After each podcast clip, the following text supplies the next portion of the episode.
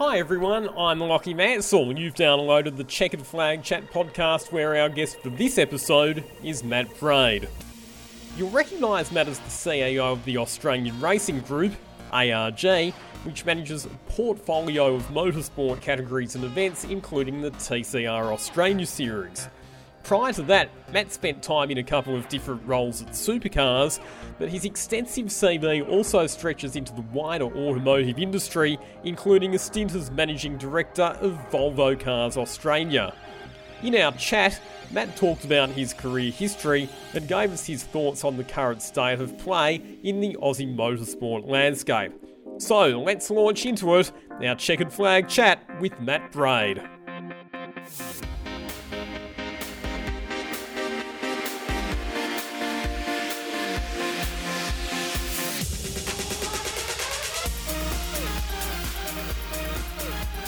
So great to have Matt Braid along for this episode Checkered Flag Chat. Um, Matt's done a lot within the motorsport industry, but before we talk about the motorsport stuff, we actually have to go back a bit further to when Matt started off working in the automotive industry. And a lot of people who are motorsport fans would probably recognise Matt as being someone who was involved with Volvo.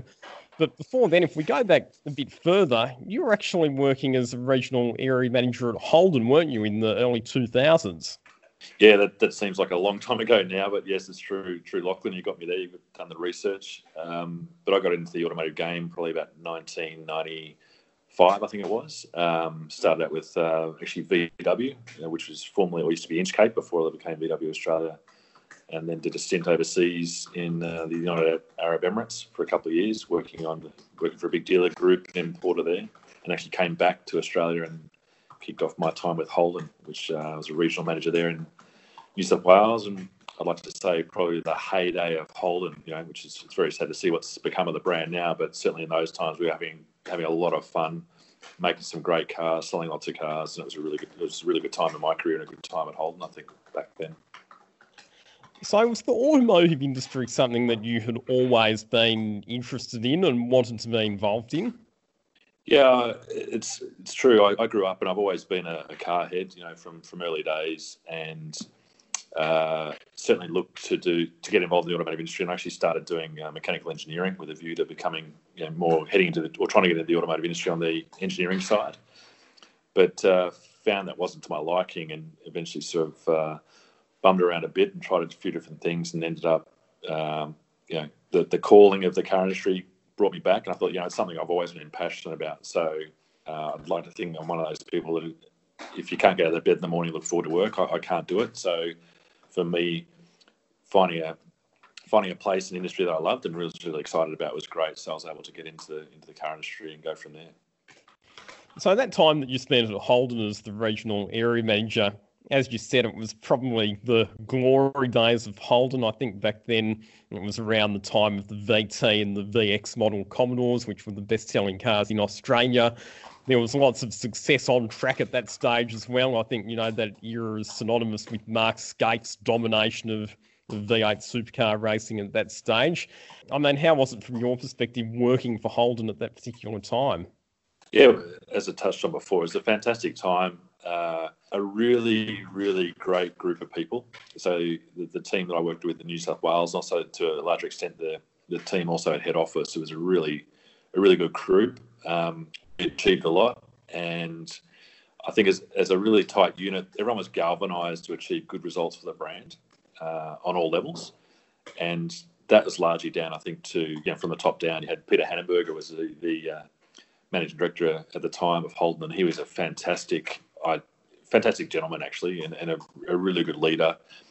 Set up really good culture for the for the business, and threw some targets out there uh, that were at the time seemed to be quite quite a challenge. And he sort of shook up the, for a better term, I guess the Australian sort of bit you know bit laziness because I mean Holden was very big and a bit of a cumbersome bureaucratic business at that stage, albeit you know, successful, but he certainly challenged and, and moved it a bit quicker, moved it a bit higher than what it otherwise would have done.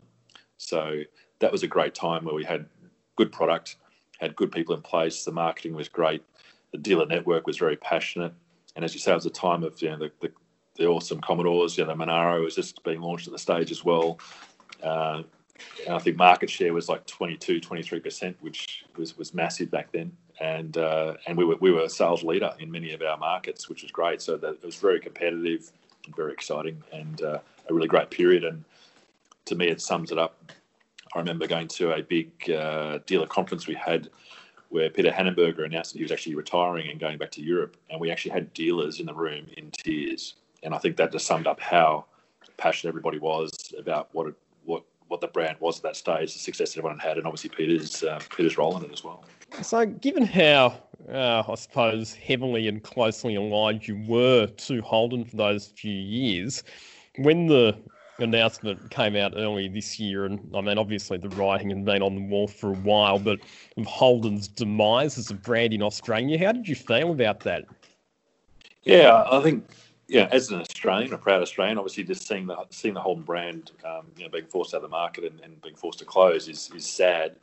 But also recalling my time there and how good it was uh, in the period that myself and others worked there in the heydays. Uh, that was, you know, it was even more so. It had create, created more impact to me, and I still keep in contact with a lot of my colleagues from that time, and we did reminisce about um, you know the good times, but also all of us were very sad and and you know, felt a bit of pain that this this great brand that we and company that we'd worked for was now no longer going to be. Uh, and as you say, the writing was on the wall. I think there was certainly some issues there, but you know, nonetheless, when uh, when the announcement finally came out, it is, does leave you with some mixed feelings. So, from the uh, the very large and successful brand that was Holden, in 2003, you exited Holden and you moved on to a brand that was much more of a niche player in the Australian automotive landscape, Volvo, as the regional business manager in 2003. And uh, when we look at your time at Volvo, you worked in a variety of different roles. So you were the regional business manager for a while, you moved up to the marketing director role, sales director for a couple of years, and then ultimately to the managing director role in 2011. So obviously you were climbing up the corporate ladder. But it does seem that by working in some different roles across the company, you were getting a feel for how all of the different departments functioned. And I can only imagine that by the time you finally made it to MD, all of the knowledge that you had gained on the way up would have been very valuable. Yeah, exactly. And look, I, Volvo is a great company to work for, and it still is, and it's a great brand, equally with some with some fantastic people involved in it too. And I, I started out effectively changed from Holden across to Volvo in a very similar role to, to what I was doing before. Uh, but I had some fantastic mentors at Volvo, and it was uh, it was very forward thinking as an organisation, uh, lots of opportunity, and yeah, I was able to progress relatively quickly through there and did some great great roles and some great fun as well. But I, I got some fantastic guidance from from some good um, some some good leaders there, you know, good predecessors I had in the various roles, and certainly the MD roles as well. So uh, I was ambitious myself at the time, being being quite young and wanting to move move through the organisation. But equally, I had some good mentors that were encouraging me and challenging me to do that as well. So it was one of those things where if you show the drive and you want to do it, but actually getting that assistance and guidance as well, and the opportunity um, to move to move through organisation was was really positive. And in many of those many of those moves I made, I really wasn't uh, highly experienced enough in those roles, but was given the challenge. And as uh, a former CEO said, I'm, I'm, giving you the runway to take off, so it's up to you. And um, you know, I, I, to this day, I'm very grateful that uh, I was given the opportunity to, to have a crack at some of those positions in the company, despite my experience and age making it all the way up to managing director, I mean, that's a pretty big deal, being the managing director for a car manufacturer uh, in a particular company or a particular region. Was that something that you had always aspired to achieve, and how did it make you feel once you actually reached that goal? Yeah, it, it was. I was fairly ambitious, uh, and I was fairly young at that stage too. And I, I did, after having a couple of years in Volvo, understand the landscape and the business, I was very excited about what where my career path could go with that organisation. I did I did see myself staying with that that company for a long time. I was very passionate about the business and also liked the opportunities that it presented. So, yeah, I think once I um, once I progressed to the marketing director role at Volvo and was there for a bit of a period of time. Obviously, at that stage, you're in the senior executive level position, not only in the Australian market, but you recognise around the world, the Volvo world in those roles as well. And it became almost an opportunity going, well, I, I, could see I could see the opportunity to potentially be managing director one day. Uh, once I got into that role, so yes, that did spur me on to, to go for it, and uh, I was really really pleased to be able to um, to be able to take on that MD role and be awarded the MD role. I had to go through obviously a substantial process. Uh, I was very young at the time. I think at that stage I was actually the youngest uh, MD appointed in Volvo um, through the other markets, and likewise that was a bit of a risk for them as well because um, I had the experience, uh, as you touched on, going through the various departments, but uh, some some quarters of the business thought that I might be a little bit young for the role. Um, but equally, the, the, my predecessor who backed me uh, and very was very supportive of me, Alan Dessels, he was fantastic, uh, both as a mentor and a, and a, and a, friend. And he said, "Look, I think you're ready." And with his support and other support of, of some senior executives in Sweden who had known me in the other roles, uh, they saw me as being thankfully a natural progression to that role and natural natural promotion, which was something at that stage I really did want the role. I, I, I loved the business and I could see how I could further contribute to it, which was really exciting. Uh, and also to even it's rarer now, but even back then it was very rare to get a, a you know an Australian citizen or Australian person running a an international uh, national sales company for international brands. Know, many of my counterparts in other luxury brands have been in, were executives that were brought in for, you know, from Germany or Europe or America. So to actually be MD and be you know, local born and born and bred Aussie running the Australian business was was equally very attractive to me, and I was very proud of that.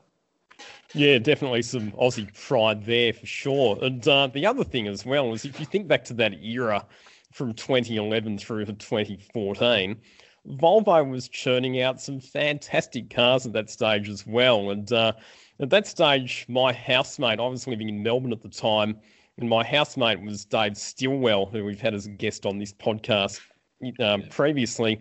And uh, Dave's family, Stillwell Motor Group, obviously they had quite a strong presence in terms of owning some Volvo dealerships. So I remember in, I think it would have been 2012 or 2013, when the Volvo V40 came out, I actually had the, the opportunity to test drive one of those very early Volvo V40s when they were first launched. And I remember getting in the driver's seat and thinking, Volvos aren't supposed to be fun and sexy and exciting. They're supposed to be boxy and boring and, and you know, cars that people who are not very good at driving tend to buy. But uh, certainly that, uh, that reputation was well and truly smashed by some of the Volvo offerings that were coming out in that period.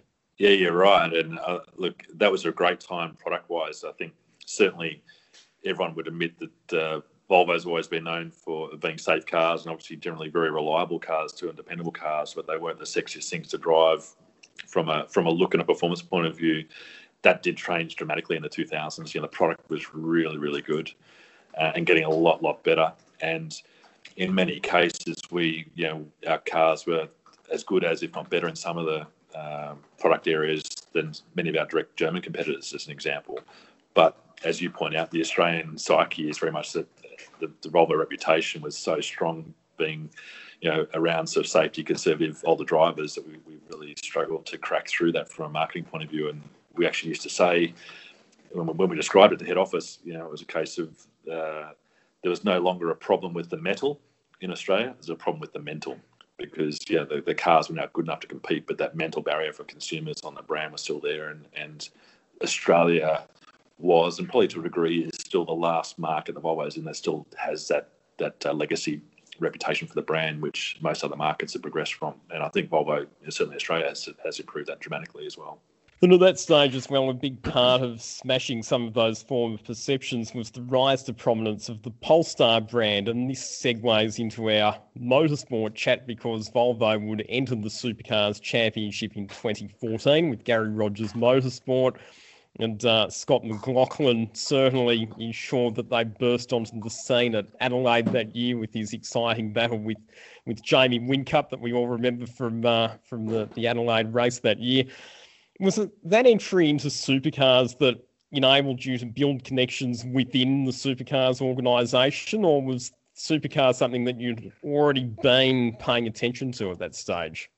Yeah, it's, it's a good question, Lachlan. I think I I'd done some uh, motorsport stuff in my you know, my earlier career, more for yeah, helping out on the amateur level with some teams and so forth, largely in the super touring era back then.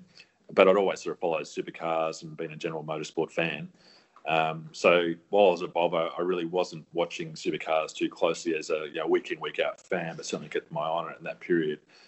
And uh, when we when we the whole idea of of uh, the supercar program was actually to really, you know, what big bang could we make to really shatter the brand image about Volvo and, and really trying to get uh, an awareness on awareness certainly about the performance of our cars and particularly obviously the, the new Polestar range and that's where an obvious one is in Australia. If you want to do that, you want to go supercar racing. So that's where that sort of that project and initiative uh, originated, and through that got to um, obviously had a really good link with Garry Rogers, who you know, is still Gary Barry, and actually the team are still good friends today, obviously, and involved in some of the things we're doing with ARG as well. But we're very close to the GRM crew. Um, got to meet you know, many of the, the supercars executive team, uh, you know, James Warburton, John Casey, etc., and and some of the team owners here and there. But outside of some of the key executives, uh, I really wasn't that embedded with a lot of the. I didn't have that much knowledge of the the personalities within supercars at that stage, but certainly uh, from the outside looking in, yes.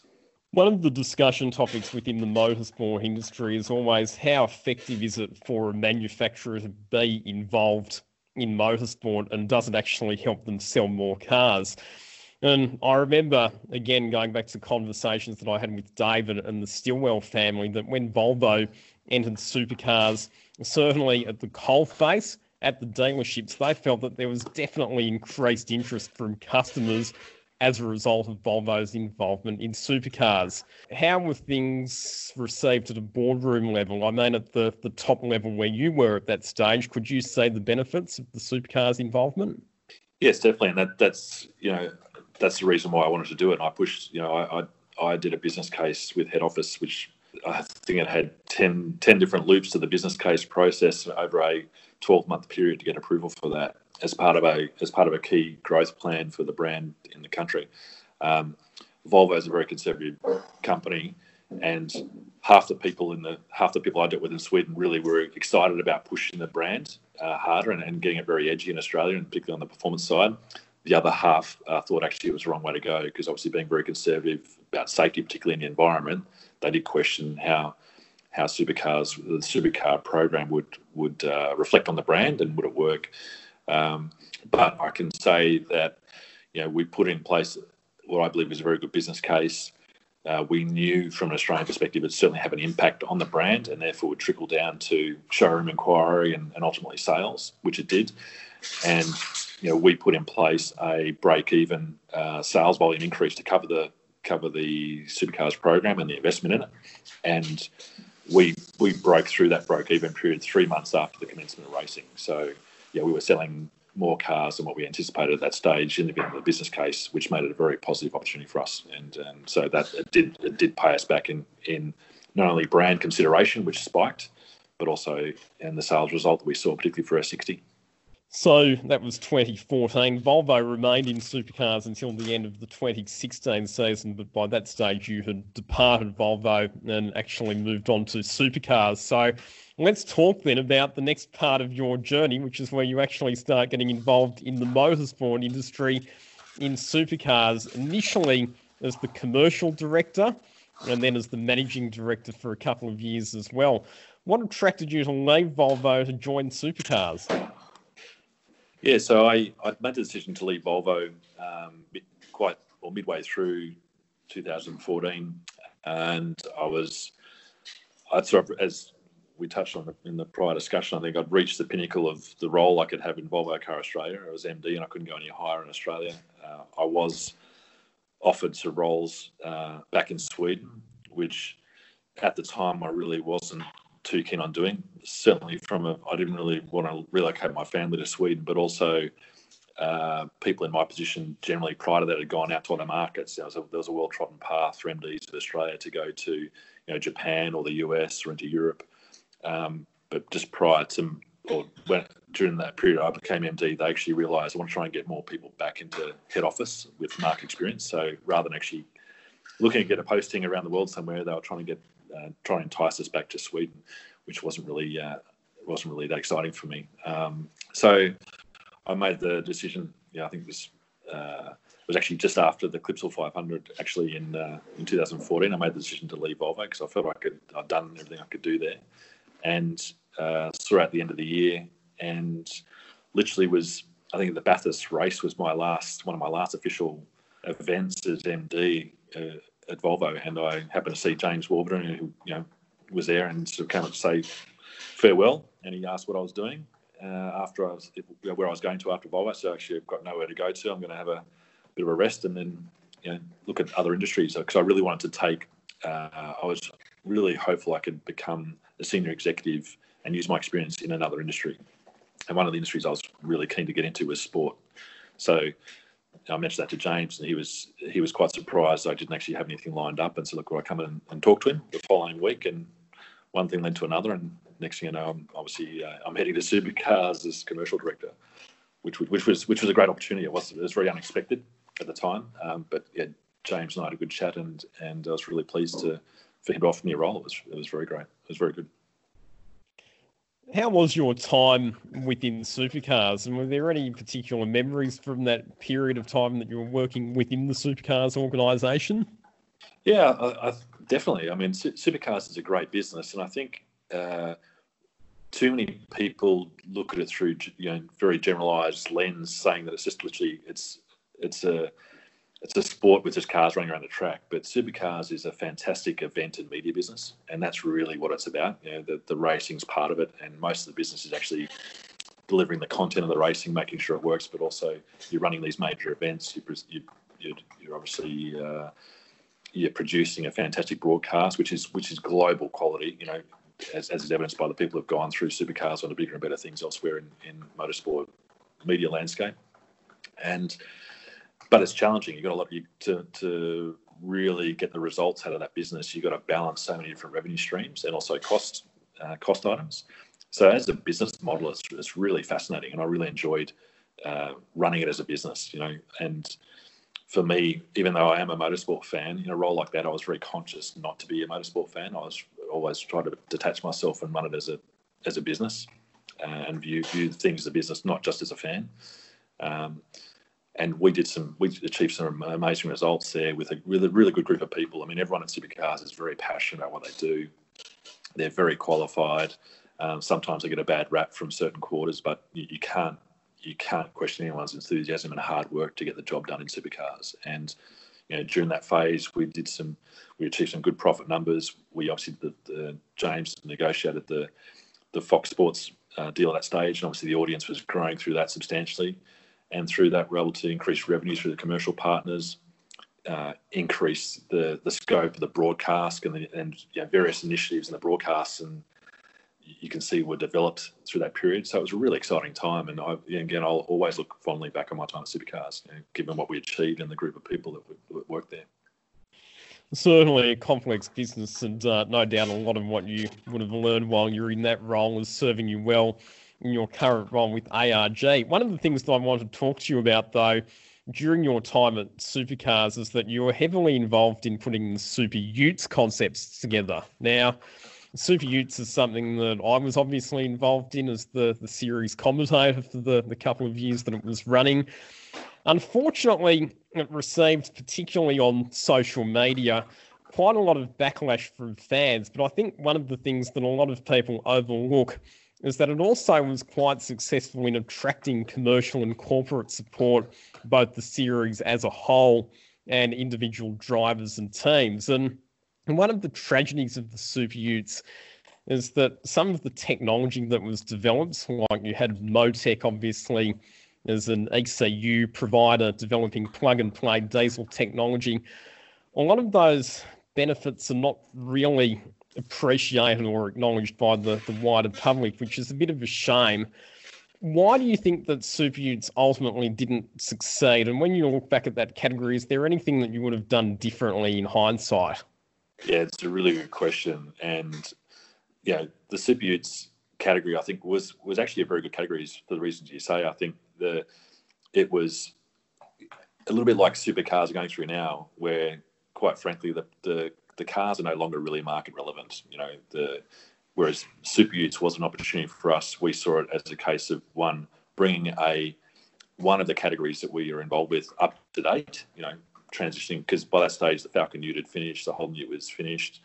You know, we needed to move on. It was an exciting category, well supported, but we needed to move on, and we saw the opportunity to make it more uh, market relevant by going to utilising the, the diesel utes, which is the number one performing segment in the entire automotive market in Australia. So it's it's supremely market related.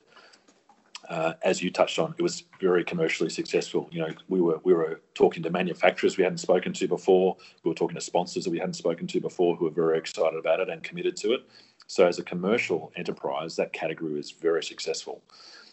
The, the if I look back on it now, what would I change? I think we we were actually under pressure to deliver it quicker than what we had hoped. There was some some delays in the program, which you know, a 50-50 call, you probably would have delayed it to the following year to put a bit more effort into some of the aspects of the, the development side of it. And it was a bit rushed. That was probably my my only regret with that is we sort of we pushed it too hard to get started. We should have just really um, and, and when I got started, it wasn't it wasn't like we missed anything, but it was a little bit underdone from a timing perspective. Certainly on the way the uh, the way the Utes were developed and performed, with certainly some more work could have been done on that before we launched. So that's one regret. And I think, uh, yeah, other than the fact that I think the biggest issue they had was the diesel engines. You know, everyone was everyone was throwing darts at those things because they had diesel engines, but people forget that the super utes were actually quicker around the circuit in their first year than the V8 utes were in their first year. So the V8 utes mm-hmm. by the end had been developed, they'd been refined, they were putting in some good lap times, and we knew that the super utes would actually get to that point too. You know, you know there was a there was a very strong development path for that category um, to keep pushing the performance with through tyres and chassis and also engine engine adjustments along the way, which would have seen them, you know, easily have lap times comparable, if not better, than the, the prior V8 Utes. But I think through there was a lot of social media about the diesels, you know, not being noisy. They were trucks. Like you know, they they they didn't appeal, I think, to some hardcore fans, and they made their they made their opinions very loud and clear, which I think ultimately did reflect on on some people's support for that category. And I think that um, the one surprise I have in the regret, I think um, certainly that category should have survived, but it needed to be driven very hard. And I think you know once I left and once uh, James Warburton left, I think some, I'd, I'd, argue that maybe the eyes were taken off it a bit too much and were seen too much as a, as a problem child. Um, rather than developing it, building it, and, and making sure it succeeded, it was more too became too hard and put in the too hard basket. And unfortunately, it, it uh, it's uh, you know led to its largely to its demise at the moment, which is unfortunate because it was a, you know, it, it was at the time very commercially successful, and I have no doubt if it hadn't been really driven harder over the next couple of years, it would have been a successful motorsport category outright from a from a performance and entertainment point of view. It'll be interesting to see what happens because there has obviously been talk about them potentially moving to control V8 motors in the existing chassis. Uh, so whether or not that path proves to be more successful, I suppose we'll, we'll have to wait and see. That leads us though to uh, to where you are today. So you finished up at Supercars at the end of 2017 and you are now CEO of the Australian Racing Group, which is a position that you've held since May 2018. What attracted you to the ARG role? Yeah, ARG again came up through an opportunity with some, some people I've met through the Volvo Supercar program, and obviously in time through the time of V8s, obviously namely uh, um, Tommy Mellon and Brian Boyd.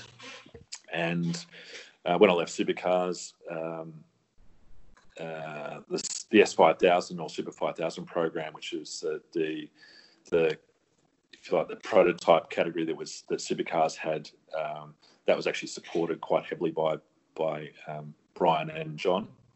And when I left Supercars, they actually contacted me and said, "Look, would, would I be keen to work with them on a basis of maybe trying to help them bring that to life and, and take control of that category, which now has become S5000."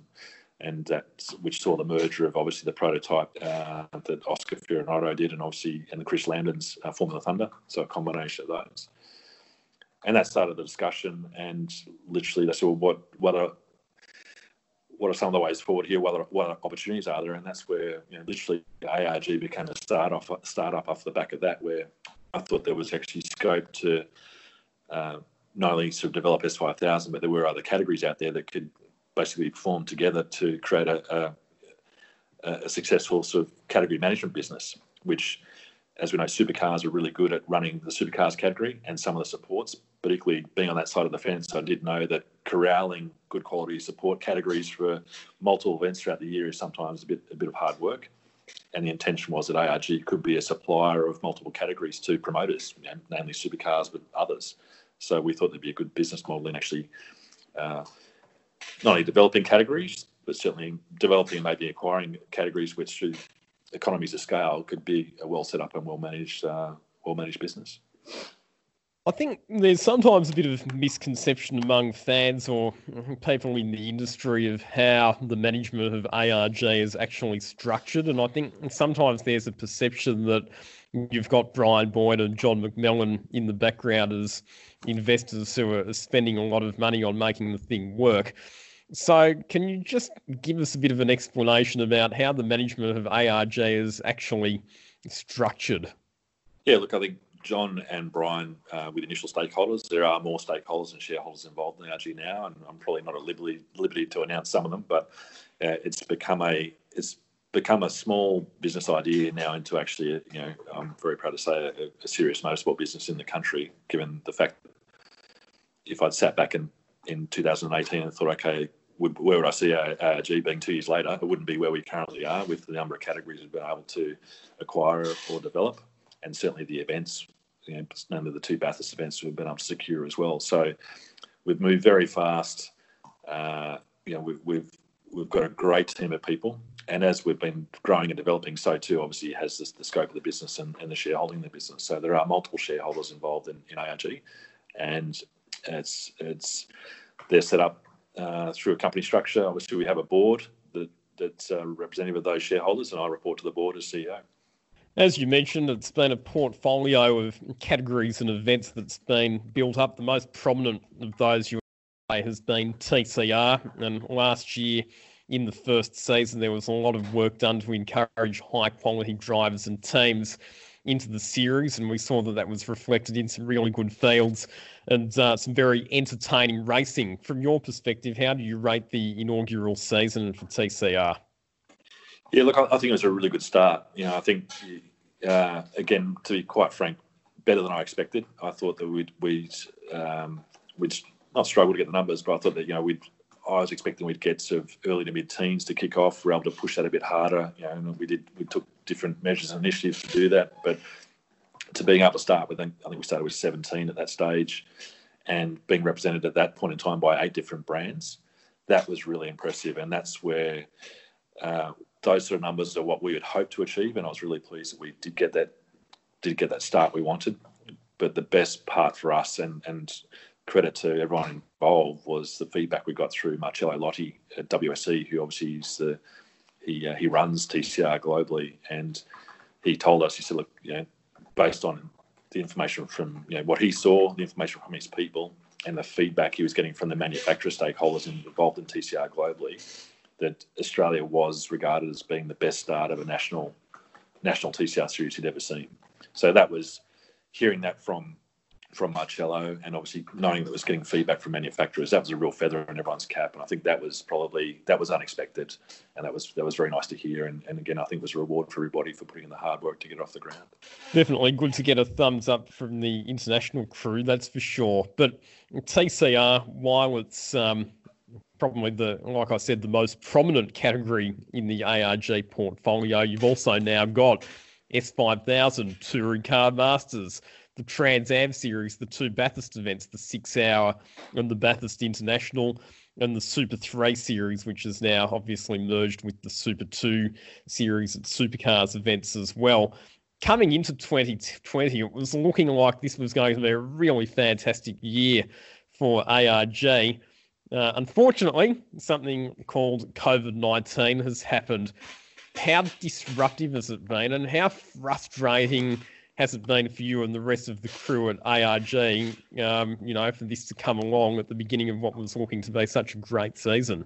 Yeah, look, I think that the COVID crisis is a terrible thing that's happened around the world, um, you know, from a health and, and, livelihood perspective, but certainly from a motorsport perspective, uh, not belittling its effect elsewhere, but certainly it's been very frustrating for us that we were building some really strong momentum heading into 2020.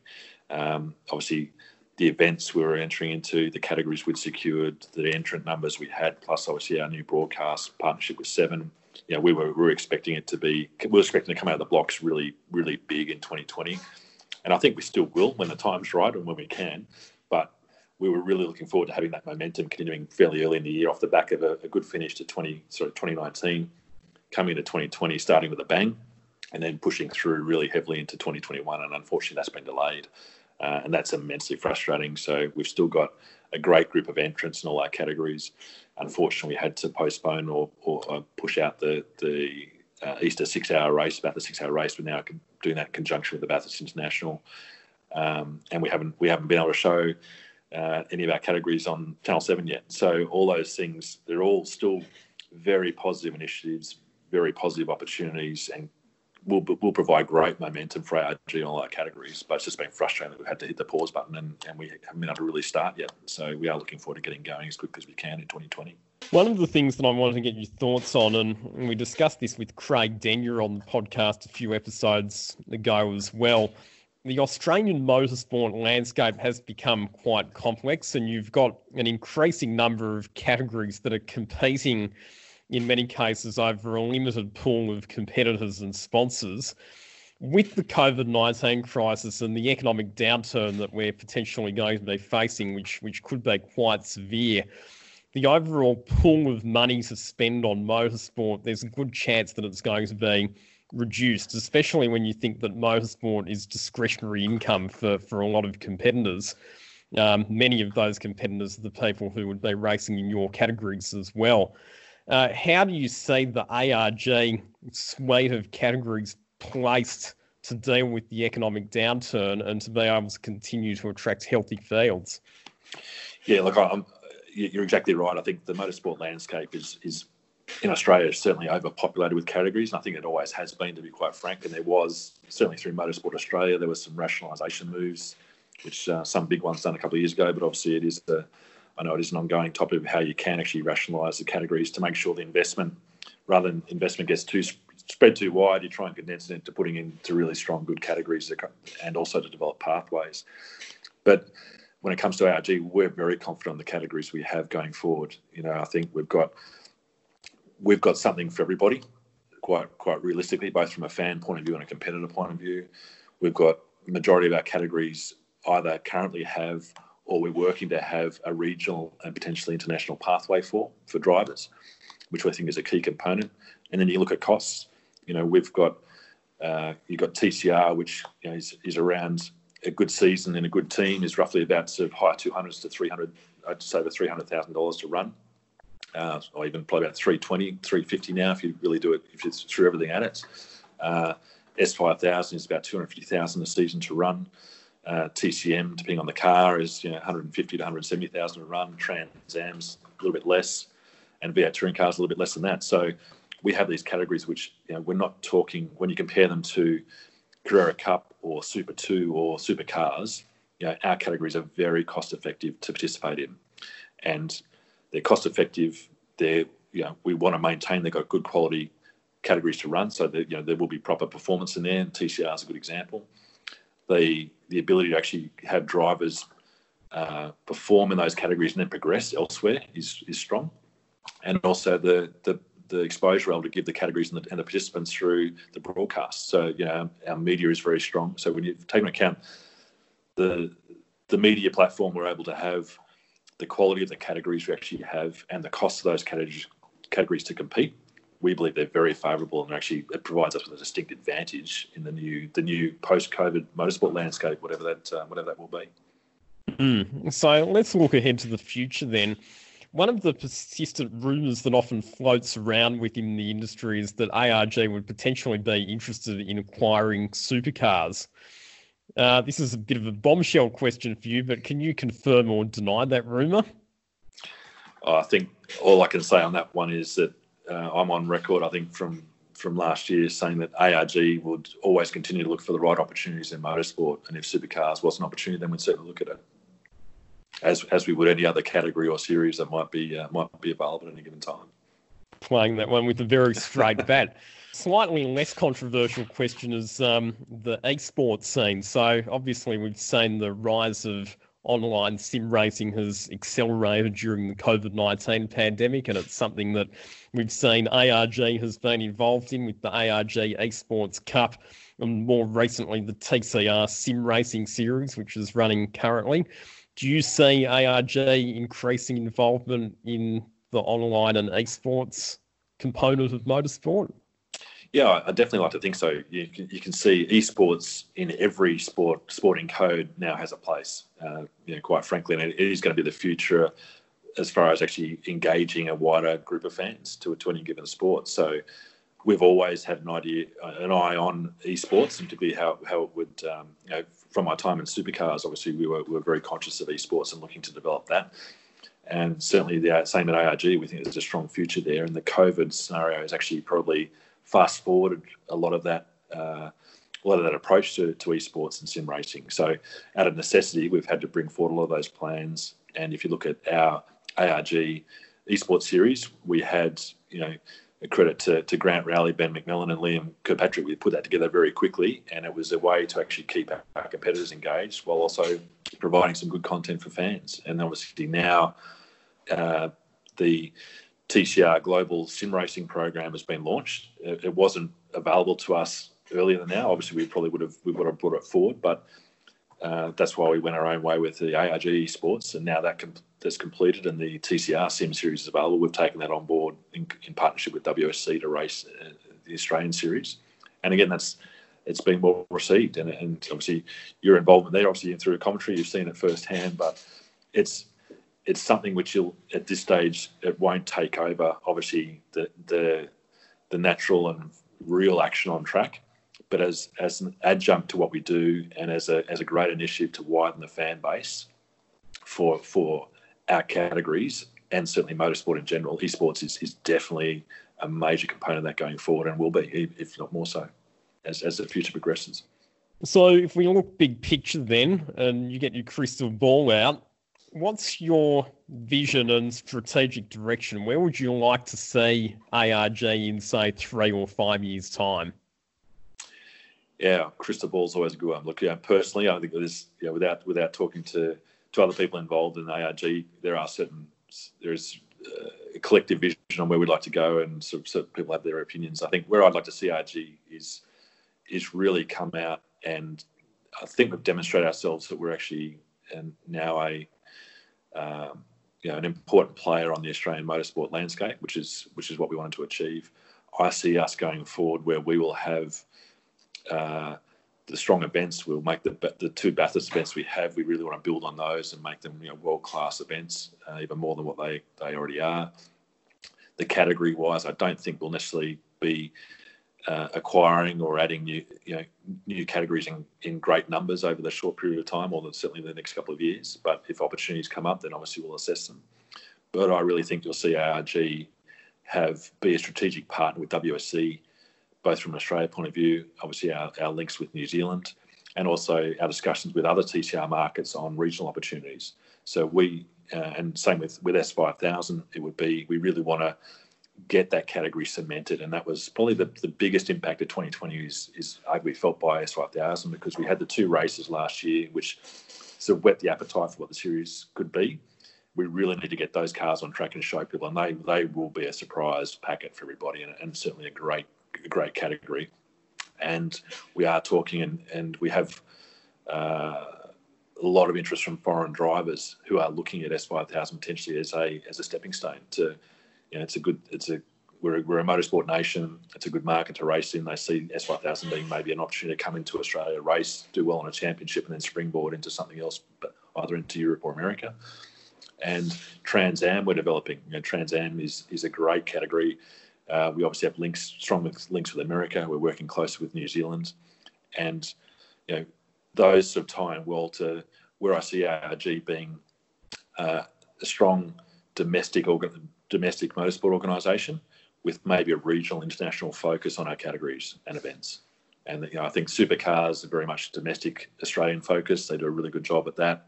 Um, we probably see ourselves as being the sort of more international and regional component of motorsport in, in this country. I think that's probably our our uh, our point of difference, which will probably be magnified as we progress over the next couple of years.